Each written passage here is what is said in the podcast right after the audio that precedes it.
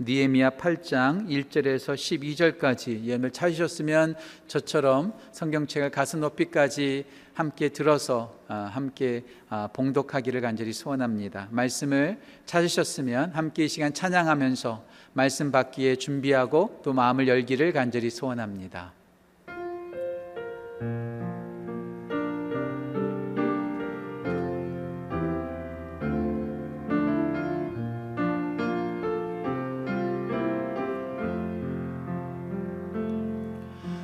내 삶에 들어온 주님의 말씀이 내게 빛이 되시니 내 삶의 어두운 절망 가운데 소망 보게 하시네. 말씀이 역사기를 말씀이 내게 살아있기를 하나님 말씀을 듣겠나이다. 주님의 음성을 듣겠나이다. 말씀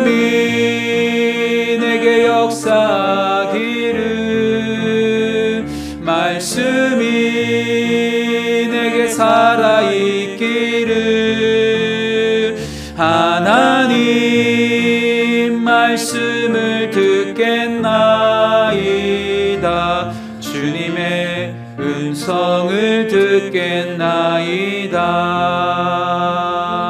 주님의 말씀을 듣겠나이다. 함께 마음으로 고백할까요? 복이신 하나님, 오늘 우리가 말씀을 펼칩니다. 우리에게 말씀하옵소서 우리가 그 말씀을 받겠나이다. 이 시간 니에미야 8장 1절에서 12절 말씀 제가 봉독합니다. 이스라엘 자손이 자기들의 성읍에 거주하였더니 일곱째 달에 이르러 모든 백성이 일제히 수문 앞 광장에 모여 학사 에스라에게 여호와께서 이스라엘에게 명령하신 모세의 율법책을 가져오기를 정하매 일곱째 달 초하루에 제사장 에스라가 율법책을 가지고 회중 앞 곧 남자나 여자나 알아들을 만한 모든 사람 앞에 이르러 수문 앞 광장에서 새벽부터 정오까지 남자나 여자나 알아들을 만한 모든 사람 앞에서 읽음에 뭇 백성이 그 율법책에 귀를 기울였는데 그때 학사 에스라가 특별히 지은 나무 강단에 서고 그의 곁 오른쪽에 선 자는 마띠다와 스마아와 아나야와 우리야와 힐기야와 마아세아요. 그의 왼쪽에 선 자는 부다야와 미사엘과 말기야와 하숨과 하스바타나와 스가랴와 무슬람이라 에스라가 모든 백성 위에 서서 그들 목전에 책을 펴니 책을 펼 때에 모든 백성이 일어서니라. 에스라가 위대하신 하나님 여호와를 성축함에 모든 백성이 손을 들고 아멘 아멘 하고 응답하고 몸을 굽혀 얼굴을 땅에 대고 여호와께 경배하니라 예수아와 바니와 세레베와 야민과 악굽과 사부대와 호디야와 마아세야와 그리다와 아사랴와 요사밭과 하난과 블라야와 레위 사람들은 백성이 제자리에 서 있는 동안 그들에게 율법을 깨닫게 하였는데 하나님의 율법책을 낭독하고 그 뜻을 해석하여 백성에게 그 낭독하는 것을 다 깨닫게 하니 백성이 율법의 말씀을 듣고 다 우는지라. 청동 느에미야와 제사장 겸 학사 에스라와 백성을 가르치는 레위 사람들이 모든 백성에게 이르기를 오늘은 너희 하나님 여호와의 성일이니 슬퍼하지 말며 울지 말라 하고 느에미야가 또 그들에게 이르기를 너희는 가서 살진 것을 먹고 단 것을 마실 때 준비하지 못한 자에게는 나누어 주라. 이날은 주의 우리 주의 성일이니 근심하지 말라. 여호와로 인하여 기뻐하는 것이 너희의 힘이니라 하고 레위 사람들도 모든 백성을 정숙하게 하고 이르기를 오늘은 성일이니 마땅히 조용하고 근심하지 말라 하니 모든 백성이 곧 가서 먹고 마시며 나누어 주고 크게 즐거워하니 이는 그들이 그 읽어 들려준 말을 밝히 알미라 아멘 하나님의 말씀입니다.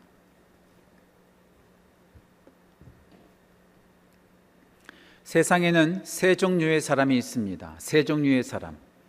꼭 필요한 사람, 그리고 있으나 마나한 사람, 그리고 없는 편이 나은 사람. 책 제목이기도 한데요. 저희는 이 질문에 대해서 이 세 사람에 대해서 우리는 심각하게 고민하고 신중하게 묵상해 볼 필요가 있습니다. 나는 어떤 사람인가?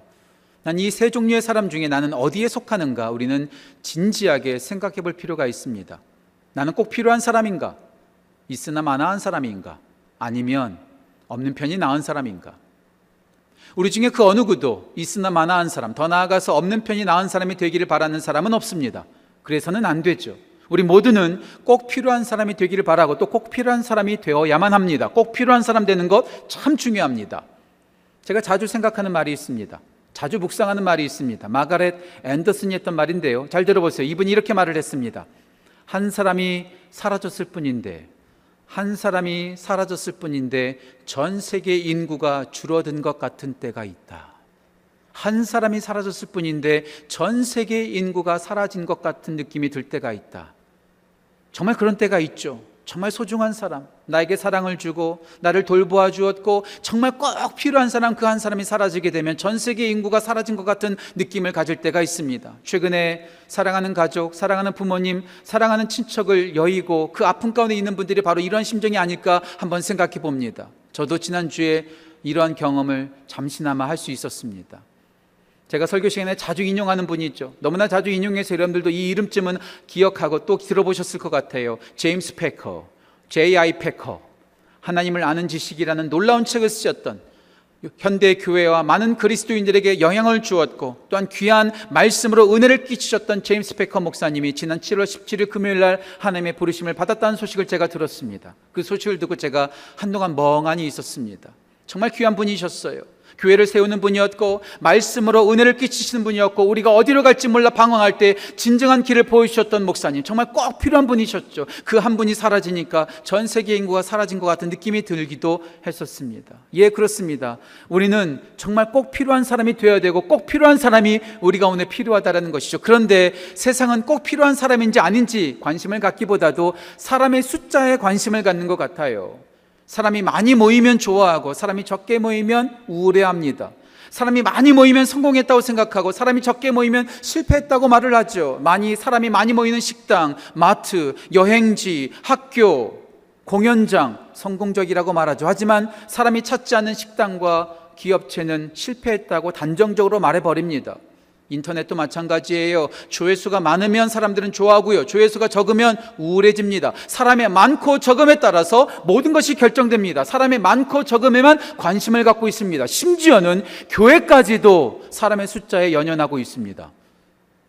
사람이 많이 모이는 교회는 좋은 교회요, 영향력 있는 교회요, 잘하는 교회라고 생각합니다. 사람이 적게 모이는 교회는 영향력이 없고 좋지 않은 교회라고 낙인을 찍는 경우도 비일비재합니다. 정말 그럴까요? 예, 맞습니다. 사람의 숫자는 정말 중요합니다. 제가 무시하자는 것은 절대 아닙니다. 하지만 사람의 많고 적음이 진짜와 가짜를 판가름하고 성공과 실패를 결정짓는 것은 절대로 아닙니다. 우리 하나님은 사람이 많고 적음에 연연하지 않으셨어요. 많은 사람들을 통해서 놀라운 일을 이루시기보다도 오히려 적은 숫자의 사람을 통해서 하나님은 놀라운 일을 이루셨던 것을 볼 수가 있습니다. 많은 사람보다도 진짜 필요한 사람, 진짜 제대로 된 사람이 중요하지 않을까요? 많이 있다 할지라도 그 많은 사람 가운데 있으나 마나한 사람이 많다면 없는 편이 나은 사람이 많다면 그 많은 숫자가 무슨 필요가 있겠습니까? 무슨 의미가 있겠습니까? 진짜 많은 사람이 중요한 것이 아니라 제대로 된 사람이 중요하죠. 그래서 외환 에슬레가 이런 말 했습니다. 하나님, 저에게 99% 헌신된 100명보다도 100% 헌신된 한 사람을 주십시오. 무슨 말인지 아시겠어요? 99% 헌신된 100명, 이보다도 제대로 된 100% 헌신된 한 사람을 주십시오. 그 사람이 세상을 변화시키기 때문에 그렇습니다. 예, 그래요. 우리가 정말로 집중해야 될 것은 사람의 많고 적음, 그보다도 제대로 된 사람, 진짜 필요한 사람이 우리 가운데 세워지는 것이 진짜 중요하다는 거죠. 이스라엘 백성들은 52일 만에 성벽을 완공했습니다. 그리고 지난주에 리더를 세우고 은사에 따라서 사람을 세우고 모든 사람들이 예루살렘에 모일 수 있도록 사람들을 카운트했어요. 그리고 드디어 오늘 8장 1절에서 사람들이 모입니다. 8장 1절 전반부 보실까요? 제가 읽겠습니다. 이렇게 나오지요. 이스라엘 자손이 자기들의 성읍에 거주하였더니 일곱째 달에 이르러 모든 백성이 일제히 수문 앞 광장에 모였다. 모든 백성이 지금 모였다는 거예요. Wow, 됐다 이제. 사람들이 많이 모였으니까 회복 완성 이제 임무 완성, 이제 돌아가도 되겠다. 과연 그랬을까요? 사람이 일제히 다 모였으니까 완성된 거 아닙니다. 회복된 거 아닙니다. 부흥된 거 아닙니다. 사람의 많고 적음이 아니라 그 사람들이 어떤 사람이 되는가 그것이 더 중요하죠. 지금 니에미아는 많은 사람들이 모였으니까 임무 완성했다고 선포하지 않습니다. 이 많이 모인 사람들을 이제 준비시키는 거예요. 제대로 된 사람으로 만드는 거예요. 꼭 필요한 사람으로 만드는 것이죠. 예, 우리 교회도 오늘 영상을 보고 있는 모든 성도들도 사람이 많고 적음에 좌주지 되는 것이 아니라 진짜 꼭 필요한 사람, 진짜 대, 제대로 된 사람, 그런 사람으로 세워지고 또 그런 사람들을 세워가는 우리 교회, 그런 사람을 소망하는 우리 모든 성도들 되시기를 간절히 소원합니다. 자, 그렇다면 오늘 수문학 광장에 일제히 모여든 그 백성들을 오늘 어떻게 꼭 필요한 사람으로 느에미아와 이스라엘 백성들은 세워가는 것일까요? 꼭 필요한 사람은 어떤 사람일까요? 오늘 그 부분을 함께 은혜로 나누고자 합니다. 꼭 필요한 사람 누굴까요? 첫 번째, 꼭 필요한 사람은 말씀의 사람입니다. 꼭 필요한 사람은 말씀의 사람입니다. 제가 누차 말씀을 드리죠. 사람은요, 스스로 성장할 수 없어요. 스스로 인간이 될 수 없어요. 스스로 어른 될 수 없어요. 스스로 성숙할 수 없어요. 누군가의 도움을 받아야 됩니다. 배워야 합니다. 가르쳐 줘야 합니다. 돌봄을 받아야지 사람이 사람답게 살아갈 수 있습니다. 저절로 사람 되지 않습니다. 마찬가지입니다. 하나님의 사람도 저절로 되지 않습니다. 월터 A 헤릭슨이라는 사람이 아주 흥미, 아주 의미 있는 책, 책을 한 권 썼어요. 그 책점은 이렇습니다. Disciple are made but born. 제자는 태어나는 것이 아니라 만들어진다. 하나님의 사람도 마찬가지예요. 저절로 세워지지 않습니다. 저절로 만들어지지 않습니다. 성경 속에 나오는 하나님의 사람들이 저절로 태어나 자마자 하나님의 뜻을 따라 살아간 것이 아니에요. 교육을 받았어요. 훈련을 받았어요. 이끌림을 받았어요. 그래서 그들이 하나님의 사람답게 세워질 수 있었습니다. 예수님의 제자들을 보세요. 얼마나 청반지축이었습니까? 얼마나 오합지졸이었습니까? 그렇게 연약하고 문제투성이인 그 제자들을 예수님께서 3년 동안 함께 하시면서 그들을 세워갑니다. 그리고 그들이 세상을 뒤엎는 하나님의 사람들로 사도들로 세움받는 것을 볼 수가 있습니다. 저절로 하나님의 사람 되지 않습니다. 만들어집니다. 어떻게 만들어질까요? 그 만드는 그 도구가 뭘까요? 그 유일한 도구가 바로 말씀이에요.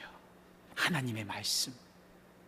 사람이 만들지 않습니다. 어떤 시스템이 만들지 않습니다. 어떤 정성이 만들지 않습니다. 오직 능력의 말씀, 천지를 창조하셨던 그 하나님의 놀라운 말씀의 능력이 우리를 새롭게 창조하는 것이죠. 예, 말씀이 능력입니다. 말씀이 우리를 세우는 유일한 능력이요 도구입니다.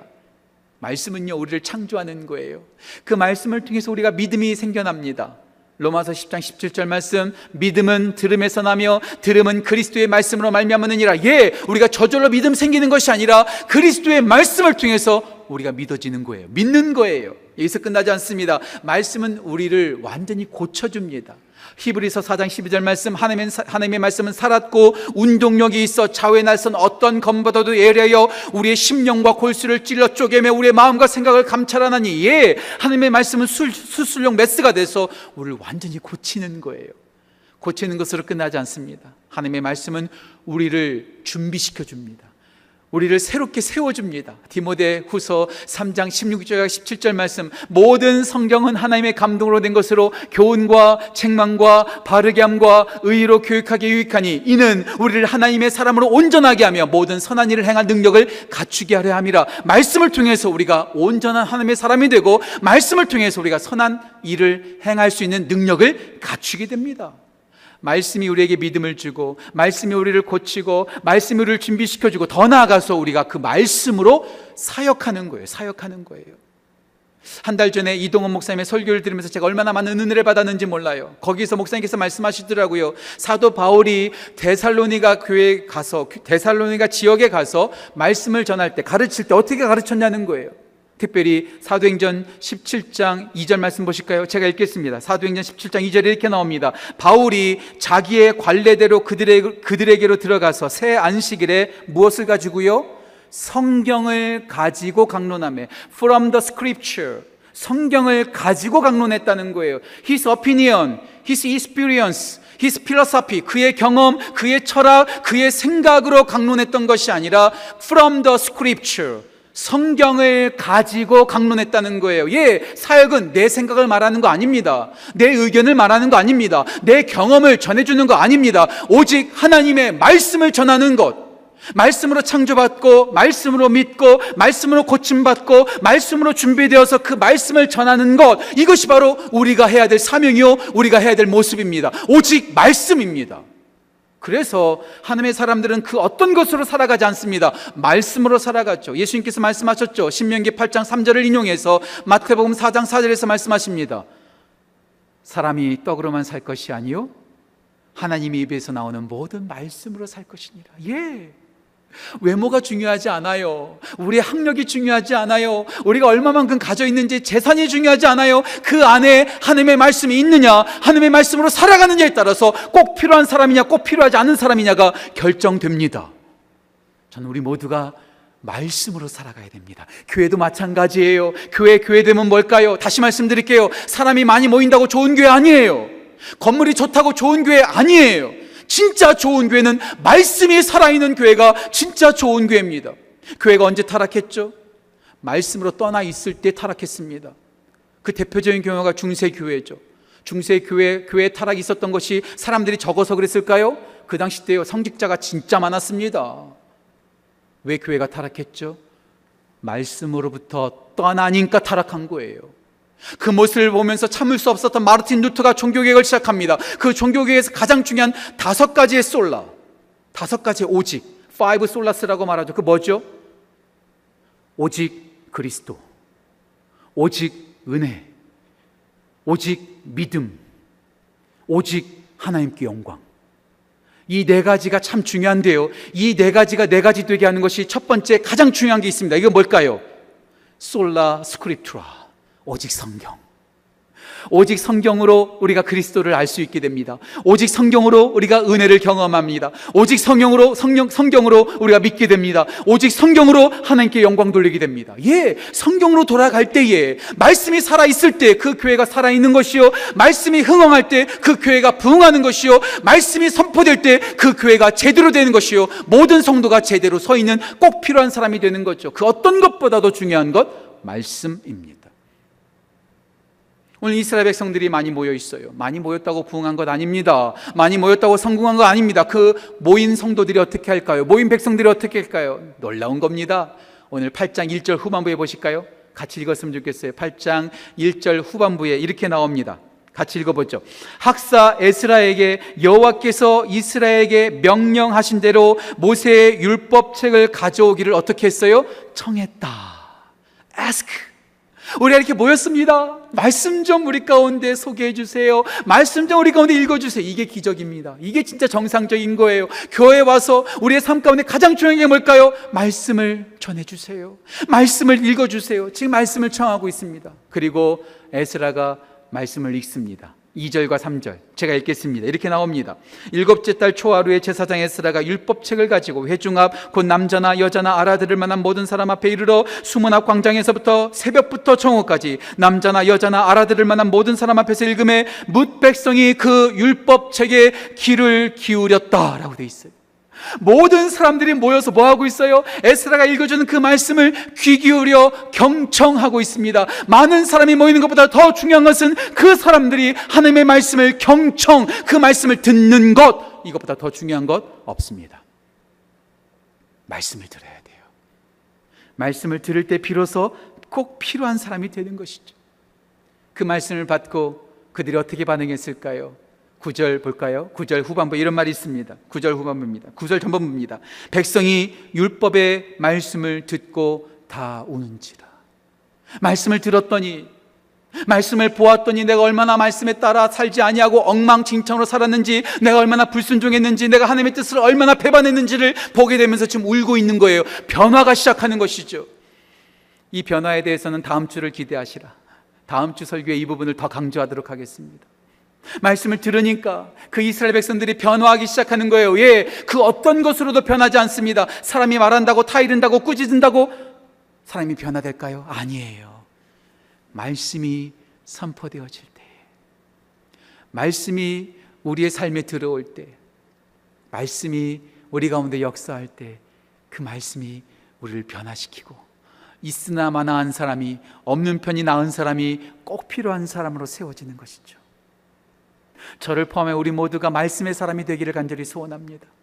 있으나 마나한 사람, 없는 편이 나은 사람이 되는 것이 아니라 우리 안에 말씀이 있어서 그 말씀이 우리를 창조하고 우리를 믿음으로 나아가게 하고 우리를 고치고 우리를 준비시키고 우리를 사역자로 만드는 그 말씀이 우리 가운데 있기를 간절히 소원합니다. 꼭 필요한 사람은 말씀의 사람입니다. 두 번째, 꼭 필요한 사람은 간절한 사람입니다. 간절한 사람. 혹시 여러분 이런 얘기 들어보셨어요? 미치면 미친다. 더블로 미친다는 말이 아니에요. 미치면 미친다. 한자 성어로 말하면 굳이 말한다면 불광불급이라고 말하나요? 미친 열정이 없으면 성공에 이르지 못한다는 뜻이에요. 성공한 사람들, 사회적으로 영향을 끼치는 사람들, 어느 정도 위치에 올라간 사람들은요, 그냥 거저 그 자리까지 간 것이 아니라 미친 열정을 가지고 수고했기 까닭에 그 자리에 이르렀다라는 것이죠. 예, 미치지 않고는 어떤 일도 이뤄내지 못합니다. 그래서 세상 사람들은 미치도록 돈을 법니다. 미치도록 성공하려고 합니다. 미치도록 공부합니다. 미치도록 일을 합니다. 미치도록 사랑합니다. 미치도록 하지 않으면 그 어떤 결과도 일어나지 않기 때문에 그렇습니다. 저는 이 미친 열정을 존중합니다. 그런데요, 세상 사람들이 돈을 벌기 위해서 성공하기 위해서 미치도록 열정적으로 일하는 모습을 볼 때마다 때로는 안타까울 때가 있어요. 그리고 때로는 솔직히 말씀드립니다. 부끄러울 때도 있습니다. 안타까움과 부끄러움이 공존합니다. 왜냐하면 유통기한이 있는 세상의 성공, 죽으면 가져가지 못할 그 돈, 죽으면 아무 소용없는 그 세상에 유통기한이 있는 것들을 위해서도 그렇게 미치도록 열정을 가지고 노력하는데 과연 나는 유통기한 없는 영원한 진리를 위해서는 얼마만큼 열정을 가지고 있는가?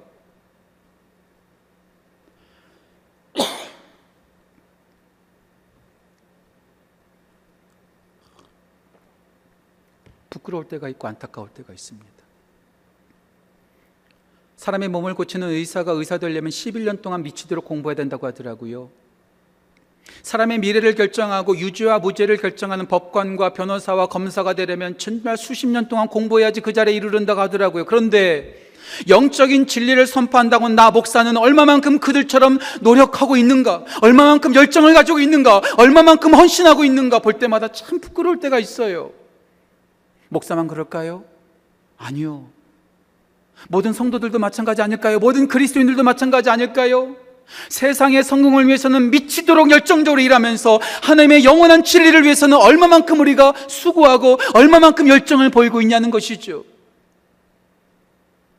역사적으로 가장 유명했던 무신론자, 무신론자 가운데 볼테르라고 하는 사람이 있습니다. 볼테르. 이 사람이 교회와 그리스도인들을 향해서 비아냥거리면서 이런 말 했다고 하더라고요. 하나님을 믿는다고 하는 사람들이 얼마나 신중하고 진중하게 하나님의 말씀을 세밀하게 읽고 있는가? 그런 사람이 몇이나 있을까? 정말 우리는요, 세상의 성공을 위해서는 노력하면서 하나님의 말씀에 대해서는 간절하지가 않아요. 열정이 없어요. 듣는 둥 마는 둥이에요. 유진 피러스 목사님께서 Book, 이 책을 먹으라는 책에서 이런 말을 하시더라고요. 예수님을 믿는다는 사람들이 성경책보다도 신문 기사 스포츠맨에 더 관심을 갖고 더 열정적으로 읽는 모습에 보면서 충격받았다라는 거예요. 하나님의 말씀 한 번 듣는다고 해서 하나님의 말씀의 사람 되는 거 아니죠. 일주일에 설교 한 번 들었다고 해서 우리가 말씀의 사람이 저절로 되는 거 아니죠. 우리가 정말로 간절하게 그 말씀을 받고 간절하게 그 말씀을 소망해야 되지 않을까요? 성경 속에 나오는 사람들은 하나님의 말씀을 간절하게 소망했던 사람들입니다. 특별히 다윗을 생각해 보십시오. 10편 19편 10절과 12절 말씀 보면 다윗이 이런 고백을 합니다. 주의 말씀이 은보다도 귀하고 주의 말씀이 꿀과 꿀송이보다 더 달도다. 하나님의 말씀이 이 세상의 부귀 영화보다도 이 세상의 그 어떠한 쾌락보다도 가장 소중한 것이 주의 말씀이다라고 그는 고백합니다. 여기서 끝나지 않아요. 10편 119편 131절 말씀 보면 이런 말씀이 있습니다. 내가 주의 말씀을 사모해서 헐떡거렸다. 여러분들 아세요? 헐떡거리는 거? 강아지한테 먹을 거 주려면요 막 헐떡거리면서 침 흘리잖아요. 그만큼 개걸스러울 정도로 그만큼 간절하게 하나님을 사모하고 또 사모했다는 거예요. 그 말씀을 사모한 것이죠. 대충 대충 들어도 그만 안 들어도 그만 이번 주에 설교 한번 들었으니까 아니요. 말씀을 간절하게 사모해야죠. 말씀을 간절하게 사모해야죠. 오늘 이스라엘 백성들이 수문 앞 광장에 모여서 에스라에게 말씀을 읽어달라고 요청합니다. 그리고 그 말씀을 대충대충 듣지 않았어요. 오늘 본문 말씀 다시 한번 볼까요? 2절과 3절 말씀 제가 봉독하겠습니다. 2절과 3절입니다. 일곱째 달 초하루에 제사장 에스라가 율법책을 가지고 회문 앞 회중 앞 곧 남자나 여자나 알아들을 만한 모든 사람 앞에 이르러 수문 앞 광장에서 여기 중요하죠. 새벽부터 정오까지 새벽부터 정오까지 남자나 여자나 알아들을 만한 모든 사람 앞에서 읽음에 못 백성이 그 율법책에 귀를 기울였다. 새벽부터 정오까지 이 말은 무슨 뜻이냐면은 글을 읽을 수 있는 밝기가 되는 그 순간부터 글을 읽을 수 없는 가장 무더운 그 순간까지 아침 그 초창기서부터 정오까지 예, 말씀을 들었다는 거예요. 잠깐 들은 거 아니에요. 그 당시 때는요, 편안한 의자도 없었어요. 서서 말씀을 들었어야 돼요. 음향 시스템도 좋지 않았어요. 그럼에도 불구하고 새벽부터 정오까지 그 말씀을 들은 거죠. 최근에 저의 최고의 관심사가 뭔지 아세요? 설교 어떻게 하면 짧게 할까가 저의 최고의 관심사입니다. 어떻게 하면 35분 내에 끝낼까? 어떻게 하면 30분을 지킬까? 왠지 아세요? 요즘 현대인은요, 현대인은요, 설교 길게 하면은요, 집중을 못 한다는 거예요. 영상 시대면 영상 시대일수록 짧게 해야 된다는 거예요. 저도 거기에 동의합니다. 그래서 어떻게 했는지 오늘도 설교를 짧게 하려고 노력하고 있어요. 근데 조금은요, 서러워요. 조금은 안타까워요. 오늘 이스라엘 백성들은요, 새벽부터 정오까지 그 불편한 자리 앞에서도 말씀을 그렇게 오래도록 들었는데 요즘은 설교를 조금만 오래 해도요, 에이, 안 들어. 아우, 너무 지루하다.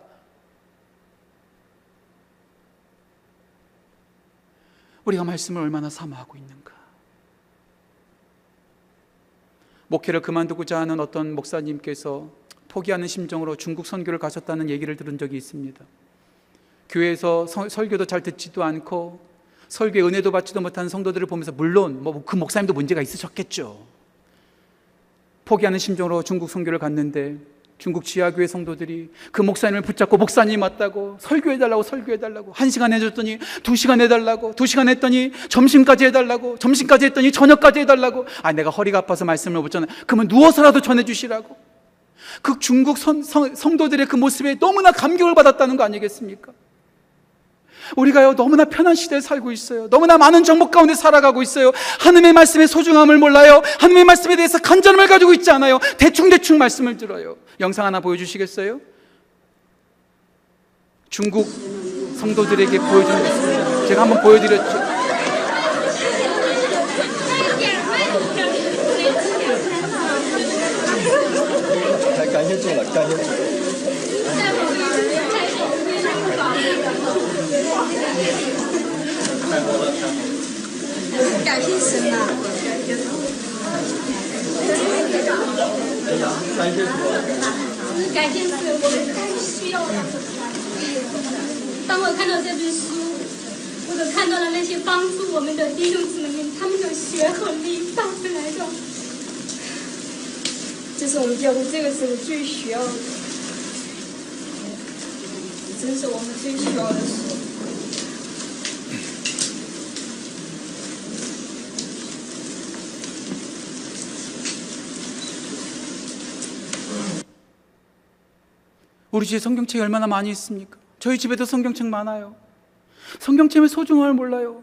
저 중국 사람의 영상을 볼 때마다 제가 너무나 부끄러워지는 거예요. 성경책을 너무나 간절히 소망하고 그 붙들고 눈물 흘리는 거예요. 어떻게든지 그 말씀 더 들으려고. 말씀 한 번 들었다고 말씀의 사람 되는 거 아닙니다. 설교 한 번 들었다고 해서 우리가 성경의 사람 되는 거 아닙니다. 정말 말씀을 간절하게 소망하는 거죠.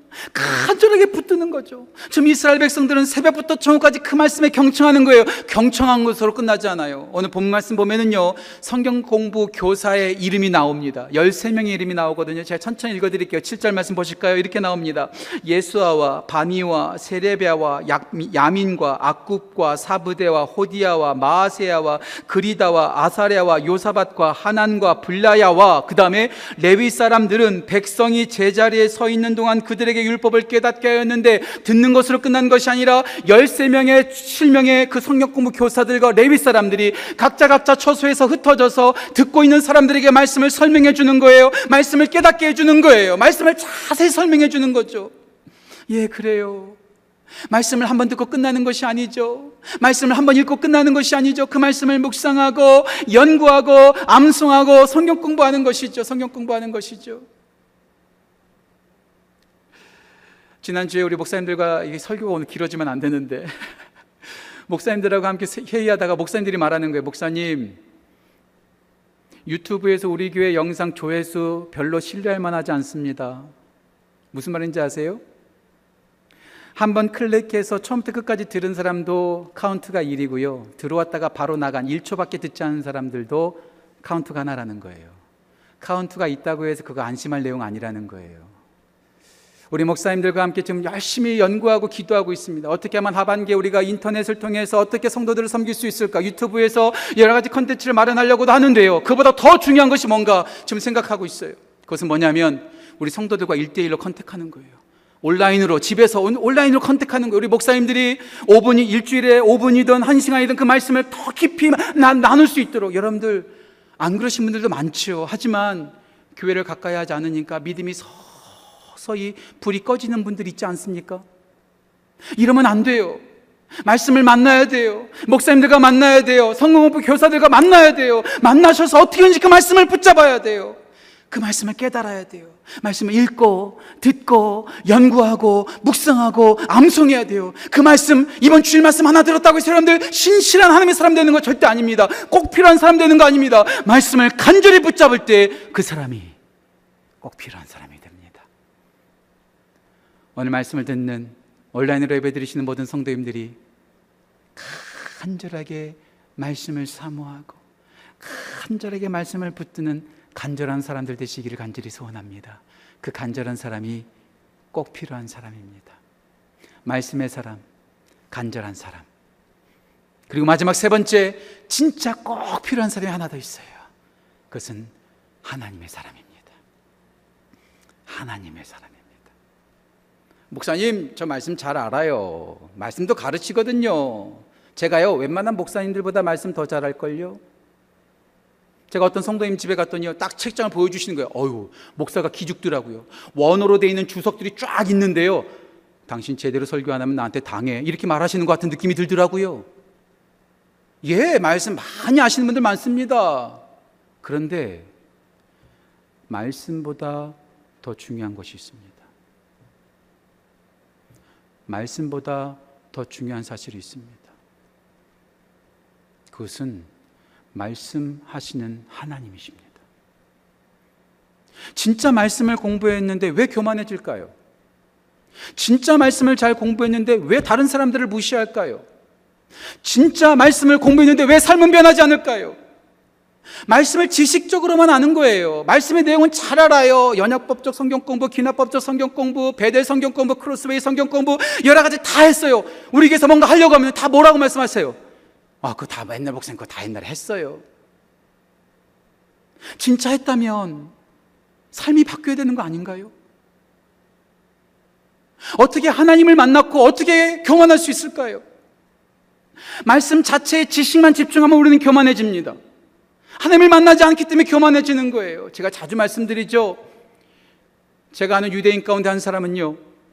창세기에서부터 말라기까지 히브리 원어로 성경을 암송합니다. 그런데 무신론자예요.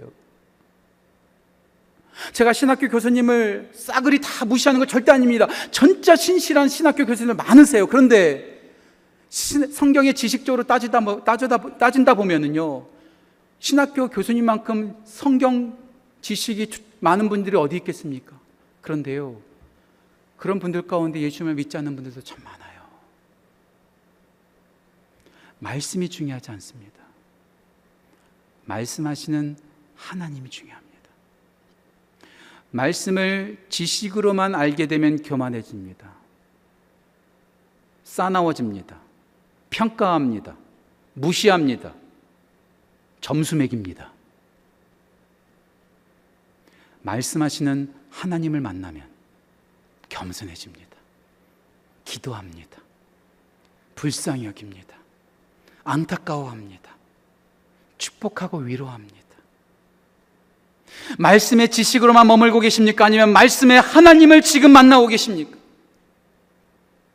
말씀을 진짜 만나면은요, 하나님을 만나지 않을 수 없어요. 예수님께서 말씀하셨죠. 예수님께서 보여주셨죠. 누가복음 24장에서 엠머러 가는 두 제자가 있었습니다. 실망과 저리에 빠져 있었습니다. 그런 그들에게 다가가서 예수님께서 모세 오경과 선지서의 글로서 예수님을 설명해 줍니다. 그 말씀을 들을 때 그들이 어떻게 되죠? 그 성경을 풀어줄 때에 비로소 그들이 예수 그리스도를 알아봅니다. 자기 고국으로 돌아가던 이디오피아 국고를 맡았던 네시가 있었습니다. 이사에서 53장을 읽으면서도 이 말이 무슨 말인지 모르고 있었어요. 그때 집사 빌립이 다가가서 그에게 그 말씀을 풀어 주었더니 그 말씀 속에서 고난 받으신 나를 위해서 십자가에서 죽으신 예수님을 믿게 되었고 바로 침례를 받지요. 말씀은 우리 지식 자랑 위해서 필요한 거 아닙니다. 말씀은 말씀하신 하나님을 만나는 것. 말씀은 우리를 구원하신 예수 그리스도를 만나는 것. 그 외에, 그 이상, 그 이하도 없습니다. 우리는 말씀의 사람이 되어야 합니다. 간절히 말씀을 삼아야 됩니다. 그 모든 이유가 하나님을 만나고 하나님의 백성이 되고자 하는 것이지요. 오늘 이스라엘 백성들이 말씀을 펼칠 때 어떻게 반응합니까? 오늘 본, 본 말씀 보실까요? 5절입니다. 5절 이렇게 나와 있습니다. 에스라가 모든 백성 위에 서서 그들 목전에 책을 펴니 책을 펼 때 모든 백성이 일어나니라. 오! 성경책을 딱 펼치는데 모든 사람이 일어나는 거예요. 말씀 숭배 사상이었을까요? 아니에요. 그들은 말씀에 숭배하는 것이 아닙니다. 저는 말씀이 참 소중해요. 그래서요, 성경 말씀 위에다가 먹을 것도 잘 올려놓지 않으려고 노력할 정도입니다. 하지만 말씀 때문에 그들이 일어선 것이 아니죠. 6절 말씀 보실까요? 6절. 우리 한 목소리 같이 읽겠습니다. 6절 같이 읽겠습니다. 에스라가 위대하신 하나님 여호와를 성축함에 모든 백성이 손을 들고 아멘 아멘 하고 응답하고 몸을 굽혀 얼굴을 땅에 대고 누구에게 여호와께 경배하니라. 말씀에 경배한 것이 아니라 말씀 체계 율법 체계 경배한 것이 아니라 말씀을 가르치는 에스라에게 경배한 것이 아니라 하나님 여호와께 온몸을 엎드려 쏴라고 말하거든요. 쏴. 완전히 엎드려서 경배한 것이죠. 말씀 속에서 하나님을 만나는 거예요. 말씀 속에서 하나님을 경험하는 거예요. 말씀은 무엇 때문에 존재합니까? 예수 그리스도를 증언하기 위해서. 요한복음 5장 39절 말씀 너희가 성경에서 영생을 얻는 줄 생각하고 성경을 연구하거니와 이 성경은 곧 내게 대하여 증언하는 것이니라. 예수님을 만나지 않는 성경은 아무런 소용없습니다. 하나님을 것이죠. 그 하나님을 만났던 이스라엘 백성들, 그 말씀 속에서 하나님을 경험했던 이스라엘 백성들 지금 어떻게 하고 있습니까? 하나님을 기뻐하고 있어요. 말씀 보실까요? 9절 말씀입니다. 10절 말씀입니다. 10절. 10절, 10절입니다. 니에미아가 또 그들에게 이르기를 너희는 가서 살진 것을 먹고 단 것을 마시되 준비하지 못한 자에게는 나누어 주라. 이날은 주의 성일이니 근심하지 말라. 여호와로 인하여 기뻐하는 것이 너희의 힘이니라. 말씀을 통해서 하나님을 알게 되었고 말씀을 통해서 하나님을 믿게 되었고 말씀을 통해서 하나님을 만났기 때문에 그 하나님 때문에 기뻐하는 거예요. 말씀 때문에 기뻐하는 것이 아니라 말씀의 그 지식 때문에 내가 기뻐하고 위로받는 것이 아니라 말씀하시는 그 하나님 때문에 기뻐하기 때문에 그 기쁨이 능력이라는 거예요. 온라인으로 예배 드리시는 모든 성도님들, 우리 모든 지구촌 가족들, 말씀의 사람이 됩시다. 말씀의 사람이 꼭 필요한 사람입니다. 간절한 사람이 됩시다. 말씀을 간절히 사모합시다. 하지만 거기서만 머물지 말고 하나님의 말씀을 간절히 사모하여 하나님을 만나고 하나님과 동행하고 하나님을 기뻐하는 하나님의 사람으로 세워지기를 간절히 소원합니다. 말씀을 간절히 사모하여 하나님을 만난 그 하나님의 사람이 가장 필요한 사람입니다. 하나님의 말씀을 사모하 간절히 사모하여 그 하나님을 만난 사람이 우리 교회에 꼭 필요한 사람입니다. 말씀을 간절히 소망하여 하나님으로 가득 채워준 사람이 이 세상에 꼭 필요한 사람입니다. 말씀을 간절히 사모하여 하나님을 만난 그 하나님의 사람이 우리 하나님께도 가장 필요한 사람입니다. 가장 필요한 사람입니다. 우리 모두가 하나님의 말씀이 충만하여서 그 말씀으로 꼭 필요한 사람 되시기를 주님의 이름으로 축원합니다. 이 시간 조용히 기도할까요? 오늘 피아노의 연주를 맞춰서 하나님 제가 말씀의 사람이고자 합니다. 그 말씀을 간절히 사모하고자 합니다. 그 말씀으로 하나님을 만나 하나님의 자녀요 하나님의 백성으로 세워지기를 소망합니다. 하나님, 우리의 마음을 열어 그 말씀을 받게 하시고 말씀으로 충만해지게 해 주십시오. 이렇게 기도했으면 좋겠어요. 말씀이 충만할 때 우리가 헌신할 수 있는 거예요. 제가 오늘 설교 시작 전에 J.I. 페커, 제임스 페커 목사님의 소촌 소식을 알려드렸죠. 제임스 페커 목사님께서 이렇게 말씀하셨어요. Dedication is not overworking, but overflowing. 헌신이라는 것은 혹사하는 것이 아니라 흘러 넘치는 것이다. 말씀이 우리 가운데 새겨질 때에, 말씀이 우리 가운데 들어올 때에 우리가 그 흘러 넘치는 사역을 함께 기뻐할 수 있는 거예요. 오늘 이스라엘 백성들이 함께 기뻐하잖아요. 하나님, 하나님의 말씀을 간절히 사모하는 하나님의 사람 꼭 필요한 사람으로 세워지게 해주십시오. 오늘 저처럼 가슴에 손을 좀 얹었으면 좋겠어요. 하나님, 내 뛰는 이 심장에 말씀을 채워주십시오. 간절히 사모하니 말씀을 채워주시고 하나님의 사람으로 세워주십시오. 이 시간 한 1분 정도 함께 기도하겠습니다.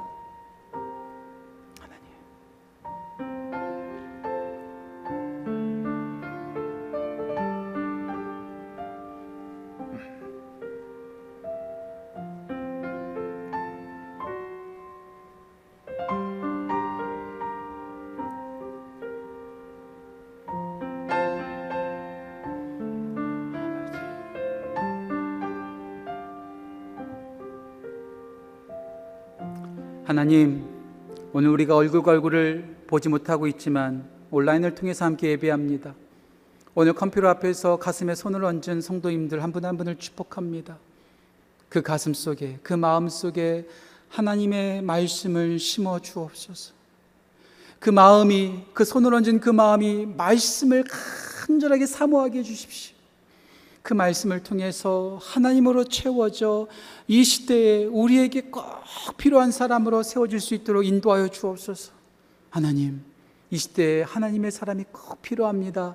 우리 모두를 그렇게 세워 주옵소서. 감사드리며 예수님의 이름으로 기도합니다.